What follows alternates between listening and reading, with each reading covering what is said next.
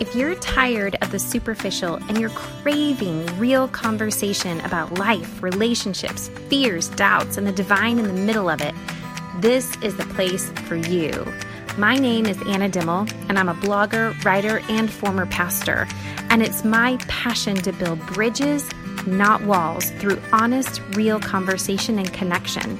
And I want that for you. This is the show that will help you do that and give you not only inspiration and connection, but will help you leave the superficial for good and form the real connections you're craving. Your story matters, and I'm so glad you're here. Welcome.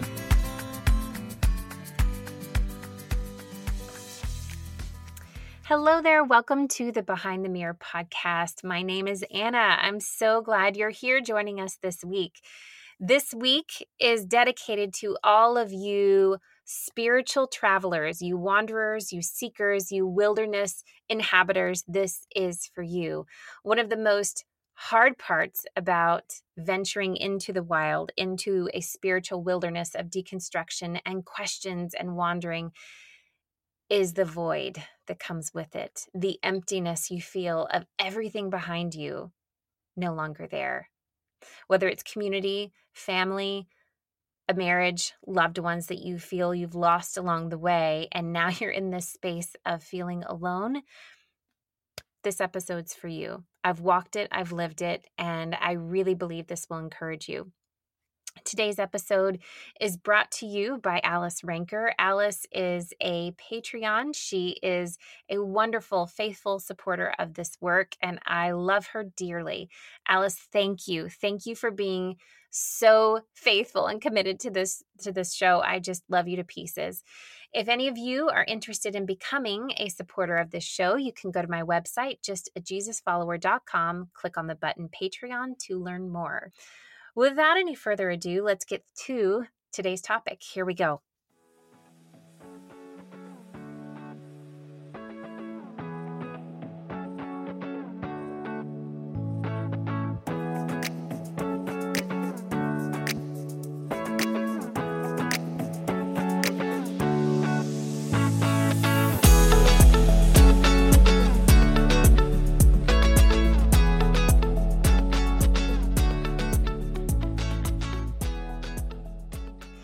You know, when I started my deconstruction journey, I had no idea the path that it would lead me down. I didn't know about the excitement, the adventure, the encountering of God in so many ways that I didn't even know were possible. I didn't know about the authenticity that I would discover inside myself and the self love and the self care and the expansiveness of love for everyone, how that would grow inside my chest. I didn't know. Um, another part I didn't know would come was the loneliness, was the heartache, was the grief, the loss of community. You know, when you feel spirit leading you.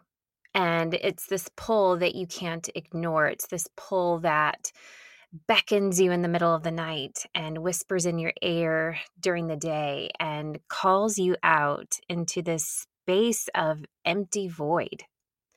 I've I've been in the void space for about 3 years now and that I think is where I'm centering this conversation is the void because no matter how much rebuilding happens and how much replenishing happens, there is this unmistakable chunk of the journey of transitioning from old to new that includes the void. I liken it to wilderness. I've talked a lot about that and how much I resonate with that picture of just being out in the wild, surviving and learning how to survive for the first time almost and learning what my instincts are, learning what I'm capable of of accomplishing and learning what my needs are to survive. It does feel like I've been released from captivity out into the wild, into the wilderness and that is an imagery that connects with me.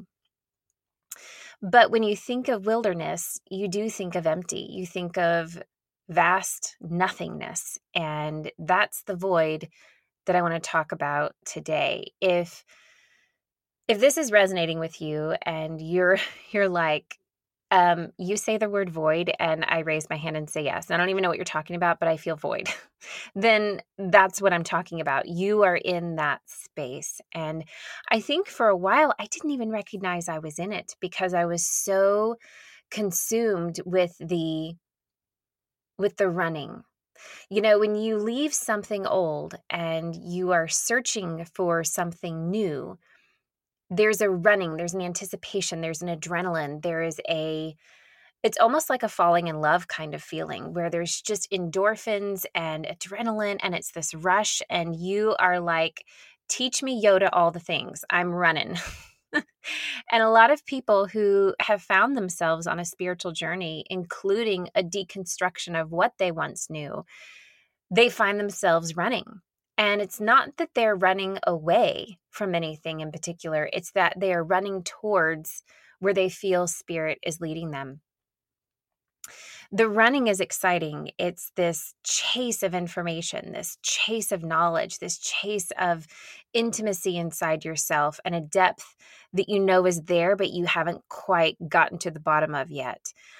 I, I think about, for me, that running sensation was painful but amazing. Like the beauty of it washed over the painful part of it because every new layer that I exposed inside myself, although hard to peel the layer off once I got underneath, I just found beauty. And I found gold and I found treasured things that I'd forgotten were in me. And I think that that is where we get caught up in this rush of the wilderness. And before we know it, that beauty that we keep chasing, that we keep running after, you get to a point where you turn backwards and you realize that nothing is there. Nothing's left. You ran so far that everything around you is gone. That's the void. That's the emptiness. And that is what I want to talk about today. In this podcast, um, overall, we spend a lot of time talking about the running, talking about the chasing, talking about the beauty of discovery and the newness that can be found inside the wilderness and outside of captivity, right? But we don't, at least I haven't for a while, talked about this part. I remember when I was about to leave my ch- the church that I was pastoring at and oh that that call of the wild if you will it was large and loud and strong and undeniably present. And although my marriage was falling apart and my pastoral position was fading there was this beckoning and calling that I just could not help but chase after I I can put words to it to say it was spirit. It was a call to healing. It was a call to realness. It was a call to authenticity at a level that I had not experienced fully yet. And I tiptoed in the water. I, I was pretty real for the most part, but this was calling me past my version of real and into a whole nother category and calling me to question God, calling me to question tradition, calling me to question what I'd always known as true. That call was loud, and I followed, I answered. And side note, when the call hits, don't ignore it because it will continue to knock on your door and drive you crazy until you follow it. So follow the breadcrumbs. But I ran. I ran towards it, and a lot of things destructed behind me. My marriage completely crumbled, like massive deconstruction. Like it was pulled apart, and nothing was left but dust. And a lot of my friendships fell apart. A lot of my leadership positions were no longer there for me. My income left me and I was so adrenaline surged that it wasn't until I was out in the wild, out of anything familiar, out away from my constant and my normal, that I looked around and I said, Oh gosh, where is everybody? Why isn't anybody coming with me? Why am I here by myself? And I tend to be an introvert, so it's not that being alone bothers me. In fact, I, I replenish and recharge when I'm by myself, but I've always had friends around me. I've always had and strive to maintain somewhat of a good, healthy community. And whether or not I was leading the community or I was just a part of the community, I I craved that. And so when your community leaves, and in my case, my marriage was gone, which is my central unit, right? I was just at a loss of what to do. I didn't know that finding me, that finding realness, that finding that I could have a voice and I could question and I could ask God the tough stuff and I could wrestle with theology and I could wrestle with tradition and I could find love for neighbors that I had not found inside of my heart before. I didn't know that the cost of that would be so high. It's really bizarre when you go from, and this is legit, guys, like the year before, I had two viral blogs, two blogs that went viral within, I don't know if it was like a couple months time span. I mean, they were close together. And I was getting booked for speaking engagements like crazy. I was sought after by magazines. I was sought after by radios. I did lots of interviews. I did lots of lots of guest writing, and um, my presence was desired on a lot of platforms. And of course, this is at the time when I'm moving up in my position at the church I was working in, also. So I was taking on more responsibility, and I mean, I felt like this is it, man. I am landing where I am supposed to land. And I don't discredit that. I think that was where I was supposed to be at that time. But it is very weird and odd and disorienting to go from that to nothing less than 12 months later. And I mean like crickets, like nothing. Like I think half of the followers of my blog left and I received a lot of angry exit emails, by the way. Um, they didn't like my newfound honesty very much. They they liked me safe in the box, and so me pushing out all the doors and windows of that box did not set well with a lot of my following, and it's it's bizarre to go from everybody wanting you to everybody gossiping about you and leaving I remember that year. Um, that was, you know, the peak moment of my small little career there. I I remember tons of friends really wanting to hang out with me. And I and I remember thinking to myself at, at the time I was like, okay, are these do they really want to be my friend or are they just enjoying the fact that I'm, you know, have a blog that everyone's talking about and I am on radio interviews and spots. Like, is that why they're really interested in me? Am I just like the new fad and then they're going to get bored with me or or do they really see me and do they really see the heart behind my work and they really want to connect with me?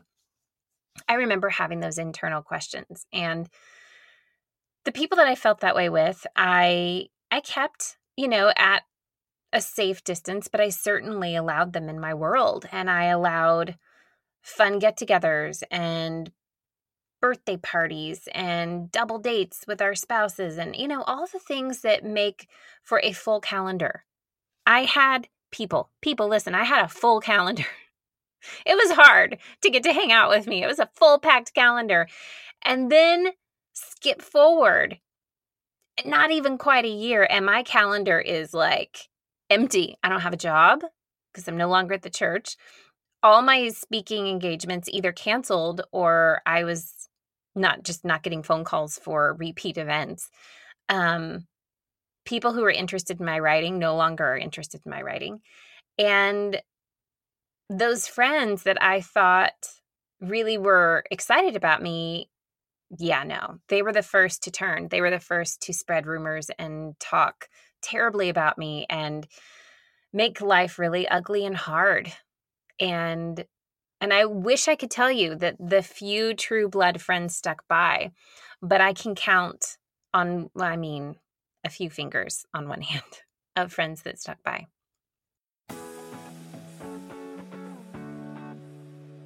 Hey guys, I wanted to take a quick break to tell you about some of the changes I've made in my life. Over the last year, I've made many changes to my spiritual practice, including practicing meditation, yoga, being proactive with my mental and physical health. These changes sound so simple, but they make such a big difference, especially when you're going through life's hard stuff. I get asked a lot about how to start meditating, how to start yoga, or the ways I personally take care of my health. So, I decided to put all the answers in one place. I've called it my little spiritual lifestyle recipe. It's all in one place just for you. Links to my favorite meditations, my favorite yoga videos, CBD oil, all the things. Just hop over to my website, justajesusfollower.com, and click on the link Spiritual Living at the top left of the page. Again, that's just justajesusfollower.com and click on the link Spiritual Living.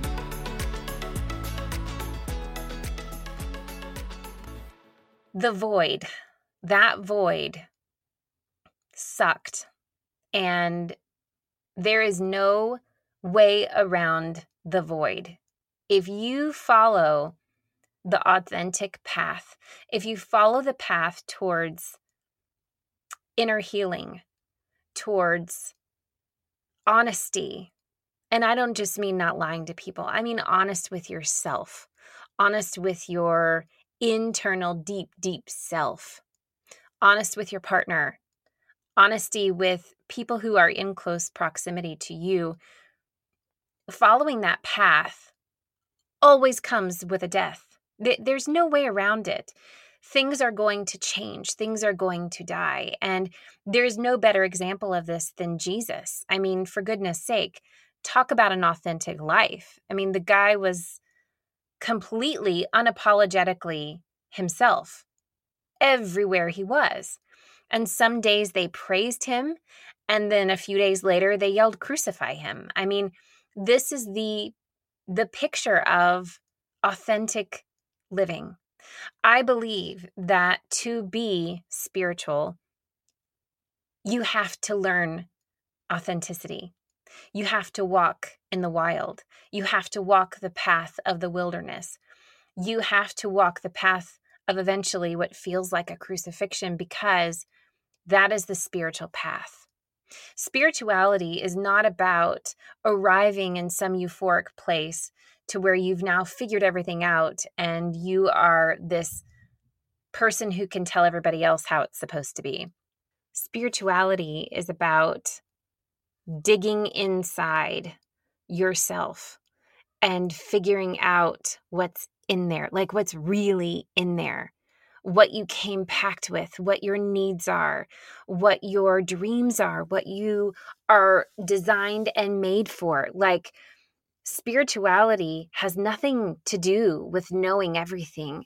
Spirituality has everything to do with realizing that you don't know everything. Faith is not in the answers, faith is in the questions, it's in the doubt, it's in the not knowing.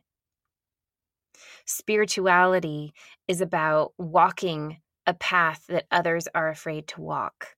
It's about being true to you, true to the divine, and accepting wherever that leads you. Spirituality is learning how to walk the wilderness and let the wilderness be your teacher. That's the journey. The journey isn't about some magical oasis of an arrival, it's about the journey itself. It's about day in, day out, digging deeper, showing up for you, going deep within, connecting with spirit, and constantly being open to the adapting waves of change because a spiritual life is an evolving one. Spiritual lives aren't stagnant. And I think for a while that was my impression of what I believed a spiritual plateau, if you will, of reaching the top was supposed to look like. Like you get to a certain level and then you just ride it out because you've arrived. And then you teach other people how to do that. That was the model that I looked at for a very long time. But now I realize that's not it. it's really not. It has nothing to do with the destination, it has everything to do with the journey itself. I think that a lot of this started inside of Christianity specifically with misrepresenting the picture of Jesus's life, of his journey. Because when you hear about the story of Jesus, so many tell the story about the destination. He died and he rose again. He was born to die. He was born to die and rise again. Like, that's it. But as you and I both have learned, especially if you've been following this podcast since I started the thing, like the beauty of his life was not in the death, it was in the journey. The journey is where the meat was at, the journey is where the nuggets of wisdom and the nuggets of truth fell from that was where it was. The journey was in him only connecting with 12 people. And out of those 12, really only having one closely knit friend. The journey was in him wandering around in a wilderness, trying to find his way out, trying to survive. The journey was in betrayal of friends. The journey was in crowds praising him and then crowds screaming against him. The journey was in him trying to find spaces of quiet where he could just settle and think and be still. The journey was in him loving those society did not love and him being scorned and misunderstood for that. The journey was him extending compassion and mercy towards people who needed it most, and the religious saying that that was wrong. The journey was in eventually everyone turning on him for the fact that he was simply who he was. And yet he opened his arms and he said, Okay, so be it. Crucify me. Because the story of a spiritual life is the story of death and rebirth. The story of nature is the story of death and rebirth. The story of miracles is the story of death and rebirth. The story of our lives as we know it on planet Earth is a story of night and then day. You cannot have one without the other the idea of the plateau simply does not fit the model. The model that we are in, the rhythm of life that we are in, says things will die and things will be reborn. And so, if you are in the death, if you are in the void, be encouraged. I, I, I just, I can't say this enough because you are at the cusp of where the new starts. You can't get to the new until the old fully is dead and buried in the ground and you are present at the funeral. You know, a lot of us, eh, for instance, especially those of us who've gone through a divorce, it's like, it gets so bad and so painful and you're just like okay let's sign the papers and be done already right? Let me move on. I'm ready to move on. But any good therapist will tell you eh, it doesn't work that way just because the papers are signed and the ink is dry does not mean that your heart is ready to move on. You've got to grieve the thing. You've got to sit with the emptiness of that thing before a new thing can come. None of us like the sitting. None of us like the the learning to sit and be still with an ugly thing that died. Something that feels like I failed. Something that feels like rejection that feels like pain, that feels like emptiness, and that everything has been stripped away from you. Nobody likes that. But the spiritual journey says, be still and know. Be still in that place and know that you are not alone and that it's not over yet. Be still and know that this isn't up to you. You're only half of the story. The universe has an amazing, amazing way of meeting you halfway when you're still. You see, this empty space that you feel, the void that you are looking at, feeling, sitting in, in the middle of the wilderness, whether it's the empty space of a spouse, the empty space of family, the empty space of community, the empty space of your job, your career as you thought it would be, the empty space of friends, whatever you are feeling, it feels uncomfortable because everything's been taken away. But here's the beauty of it that's exactly where you're supposed to be. This says you are marching down the path of a warrior. You are marching down a path of a spiritual life. You have shown already that you are unafraid of the wilderness because you walked this far. I think it's important that we recognize how far we've come. The fact that you are at the point of the void means that you've already faced hell and back getting there. The hard part is already over, it's behind you. This part just feels extremely hard because it's void. We're not very used to void things. It's why meditation is so hard.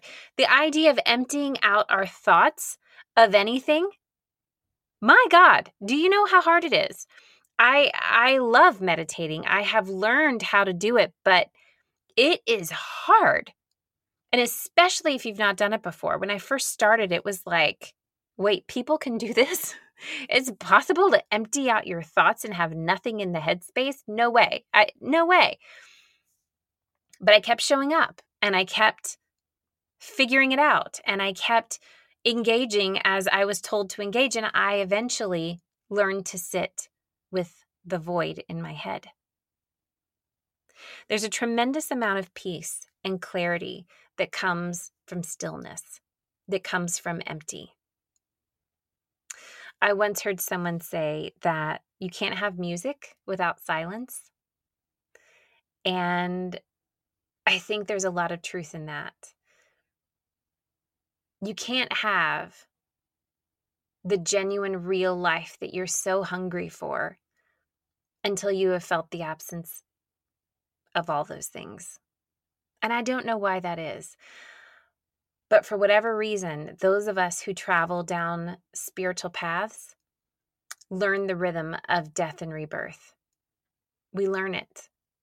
We learn that this is where we grow. This is where we cross over. This is where the sun starts to break through.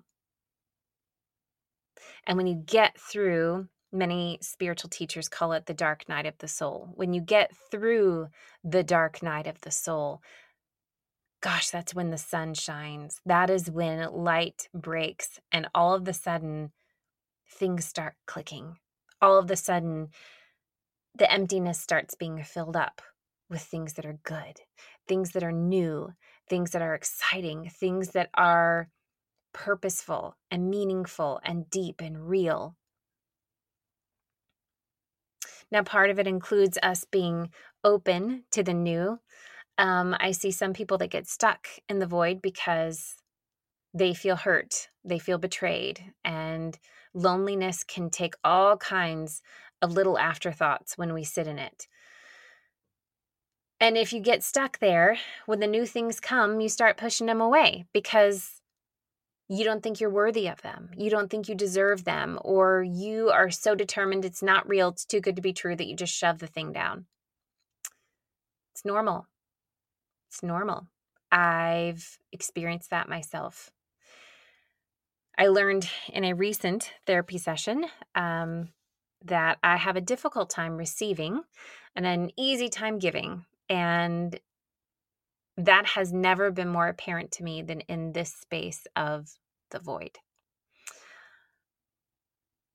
As new faces come into my life, as new opportunities come into my life, as new loves come into my life, it is a reaction in me to want to push it away because I'm so afraid of feeling it taken again. And yet again, God offers and invites me into another space of learning to trust, of learning to be still and know that I'm not in this alone, to be still and know that I'm exactly where I'm supposed to be, to be still and know that all of heaven and the universe has got my back, to be still and know that all things are coming together for good. Every step in this journey is an invitation. And the invitations never go away. You can't screw this up. you can't because God's too good. You can't screw it up. The invitations will continue to present themselves one after another, and it's just up to you to pick them up and open them when you're ready. I love you very much. And to all of you wilderness wanderers and seekers and finders, I hear you, I see you, and I want you to know you are exactly where you are supposed to be. And if it feels like the dark night of the soul, know that it means good is right around the corner. It means that your breakthrough's almost there. Just be still and know. Just let go. Let go. The best opportunity for a spiritual trust fall is in the void. I love you all. Go in peace.